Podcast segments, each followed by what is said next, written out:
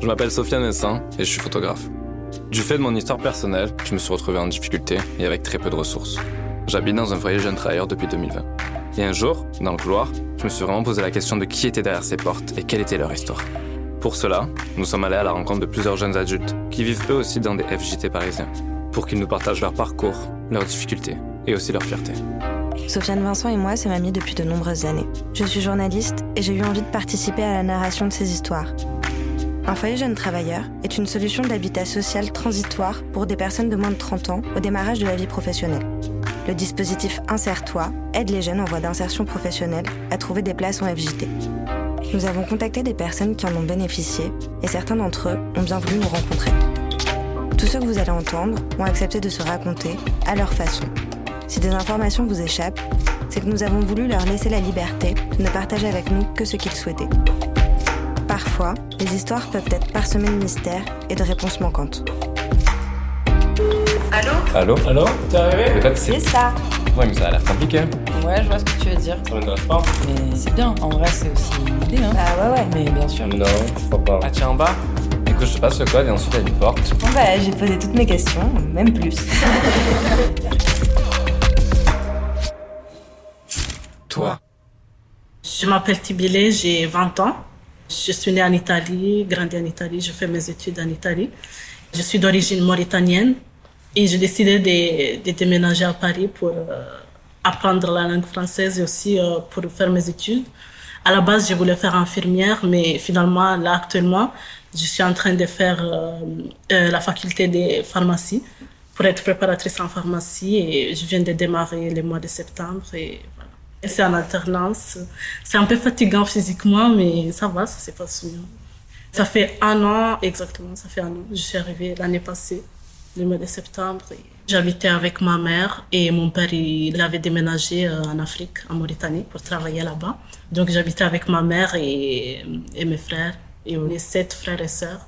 On était aussi beaucoup et on habitait en campagne. Donc vraiment en campagne, pas de voisins, tout ça. C'était bien. C'est différent de Paris, c'est pas la même chose. Mon père, maintenant, il est, revenu euh, en Italie. Je suis déjà partie en vacances l'année passée. On était sept, huit. J'ai vécu avec ma tante.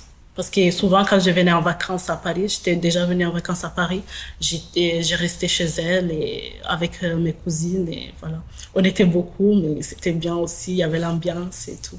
Vu que j'avais déjà vu la ville en vacances et tout, et après je voulais être euh, plus indépendante. Je voulais partir d'Italie aussi, parce que j'habitais dans une petite ville euh, de 2000 habitants à peu près, donc euh, vraiment petit. Et donc, je venais en vacances à Paris, je vis que c'était grand et tout. Il y avait la liberté, l'indépendance et tout. Je dit, ouais, pourquoi pas? Les Italiens, euh, ils ont peu une mentalité fermée. Ils sont pas habitués aux étrangers. Donc, c'était un peu ça aussi. Et, voilà. et à Paris, je voyais des différentes nationalités et une mentalité plus ouverte. Donc, par exemple, quand tu es fixe dans la rue, surtout les personnes âgées, parce qu'ils sont pas habitués à avoir euh, des personnes noires, surtout euh, dans la ville là où j'habitais, on t'est fixé carrément. Donc, euh, Ça depuis l'enfance Genre, je, je le sentais ouais, depuis ouais, l'enfance. depuis l'enfance, oui. oui, oui. Et comment t'as connu. euh, Est-ce que t'as connu la mission locale d'abord? J'ai d'abord connu l'école que je fréquentais, c'était l'école de la deuxième chance de Paris. Je sais pas si vous connaissez. Comment t'as intégré cette école? J'avais une de mes cousines, elle avait fait cette école pour être animatrice. Et donc, je, je vais essayer. C'est une école qui accompagne des jeunes pour réaliser leurs projets professionnels, peu importe les projets. C'est une école qu'on passe trois semaines à l'école et trois semaines en stage. Pendant les semaines de stage, d'abord, il faut tester son projet. Donc, j'ai essayé de, avec une infirmière, mais ça s'est mal passé. Donc, euh, j'ai décidé que c'était pas le bon travail pour moi. Plus, c'était infirmière à domicile, donc on voyait des choses un peu. Et donc, après, j'ai essayé en pharmacie, de faire des stages en pharmacie, et ça s'est bien passé. Et j'ai décidé de faire ça. Parce que mes parents, ils veulent que je travaille dans le médical. Donc, j'ai dit, je vais essayer de faire ça. Mais j'aime bien les enfants. L'année passée, j'étais à l'école. J'ai fait des stages, mais j'ai travaillé aussi le soir euh, comme nounou. J'ai gardé des enfants italiens dans une agence, avec une agence. Et rien, j'aime bien les enfants et ça s'est très bien passé. Et je continue toujours, quelques fois par semaine, Après, je pense qu'après mes trois ans, euh, pour être préparatrice en pharmacie, je vais faire autre chose avec les enfants. Mais pour le moment, garder des enfants, c'est déjà bien pour moi.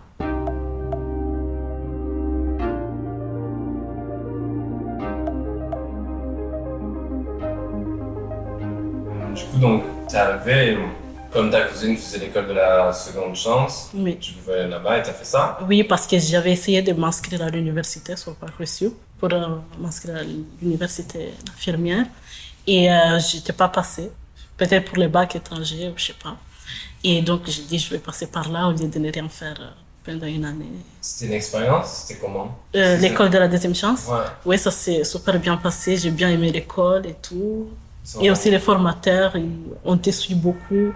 Et on m'a aussi aidé avec les démarches administratives. Et c'est grâce à eux que j'ai supporté la mission locale et aussi euh, j'ai adhéré au projet Insère-toi. Et euh, voilà, c'est ça. Ah d'accord, ça veut dire que donc t'étais à ces formateurs ou ces mêmes personnes, Oui, elles t'ont mis en direction de la mission locale, oui, donc c'est ça? Oui, oui, ils m'ont aidé avec euh, mes démarches administratives aussi à faire euh, la carte vitale, tout ça. Et, Parce que t'es arrivé sur le territoire, oui. donc tu devais tout faire ce genre de choses, l'administration. ou- Oui, l'administration, c'était dur, c'était compliqué, toute seule, comme ça. Et j'ai toujours habité avec ma mère. J'avais, bon, j'ai 19 ans, mais bon, j'ai toujours habité avec ma mère et, et c'est elle qui faisait tout, les démarches administratives. Mais on se voit souvent parce que je pars chaque trois mois, je pars en Italie. Et du coup, euh, quand t'es euh, arrivé à la mission locale, tu- il existe ça en Italie?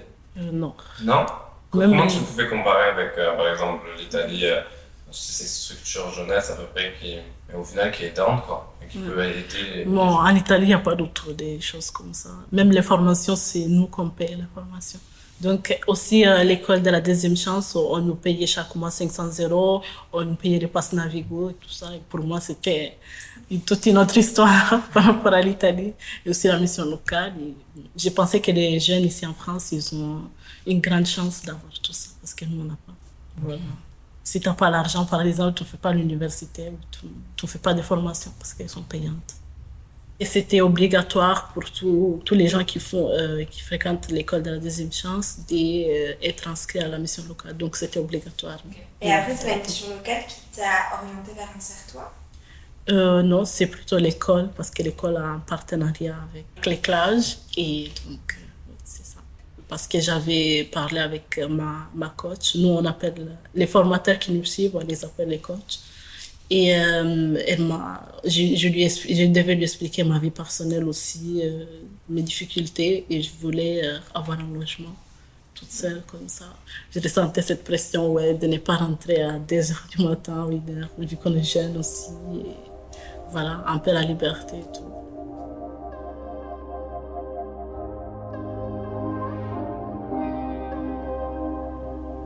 Ça fait six mois, je crois. J'ai déménagé le mois de mars. C'était surtout pour mes études que je voulais habiter toute seule, pour me concentrer un peu plus. Mais euh, je suis dans une chambre, c'est pas un studio, je suis dans une chambre euh, double, donc je suis avec quelqu'un d'autre. Je peux avoir euh, trois colocatrices différentes, différents pays, parce que c'est un foyer international. C'est le foyer La Vigie, dans les quatrièmes, et c'est un foyer international, donc il y a toute nationalité et tout. La première, elle était française, et ça s'est bien passé. La deuxième, elle était allemande. On parlait euh, anglais. Je ne parle pas trop bien anglais, mais j'ai appris un peu avec le temps. Et la troisième aussi, euh, elle vient de l'Allemagne et voilà. J'avais pas pensé de trouver les logements aussi vite parce que j'ai commencé le projet euh, des mois de février et les mois de mars, j'avais déjà trouvé très rapidement. Et euh, j'aime bien les foyers là où je suis actuellement parce que tu peux parler toutes les langues, apprendre la culture des autres et c'est bien aussi. Il y a aussi des Italiens, donc euh, c'est un plus aussi. J'ai aussi des amis qui sont là-bas. Et aussi, ce que j'aime bien euh, du foyer, c'est qu'on a un restaurant. On les paye avec les loyers et on peut réserver des repas et c'est des repas internationaux aussi. Il y a une cuisine, des restaurants avec papier table et tout. Après, on a les frigos, mais il y a, un espace frigo. Il y a une salle de sport, euh, des toilettes et des douches, c'est comment? C'était ma première proposition de foyer. Et j'ai tout de suite accepté parce que c'était dans un joli quartier. Ils m'ont dit, je ne connaissais pas les quartiers et que c'est à Saint-Paul. Et je savais pas la différence. Mais ils m'ont dit accepte, donc euh, j'ai accepté. Et puis, ne pas toujours devoir dire je vais où, je fais quoi, un espace privé pour l'indépendance. Je voulais juste aussi partir.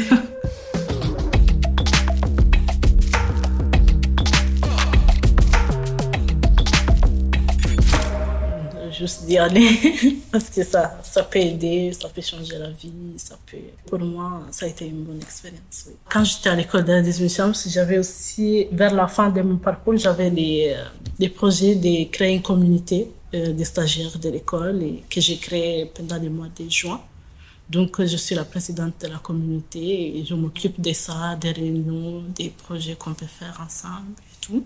J'ai pas d'autres projets pour le moment. Euh, on organise des événements pour les stagiaires. On essaie d'aider, par exemple, on va aider pour les décorations d'Halloween. Et voilà, aussi euh, demander l'avis aux stagiaires des choses qui ne marchent pas dans l'école ou des choses à améliorer. Tu as vraiment eu envie de t'impliquer dans cette école euh? Oui, oui. Aussi, surtout pour l'aide qu'ils m'ont apportée. Mais après, j'ai toujours aimé faire du bénévolat.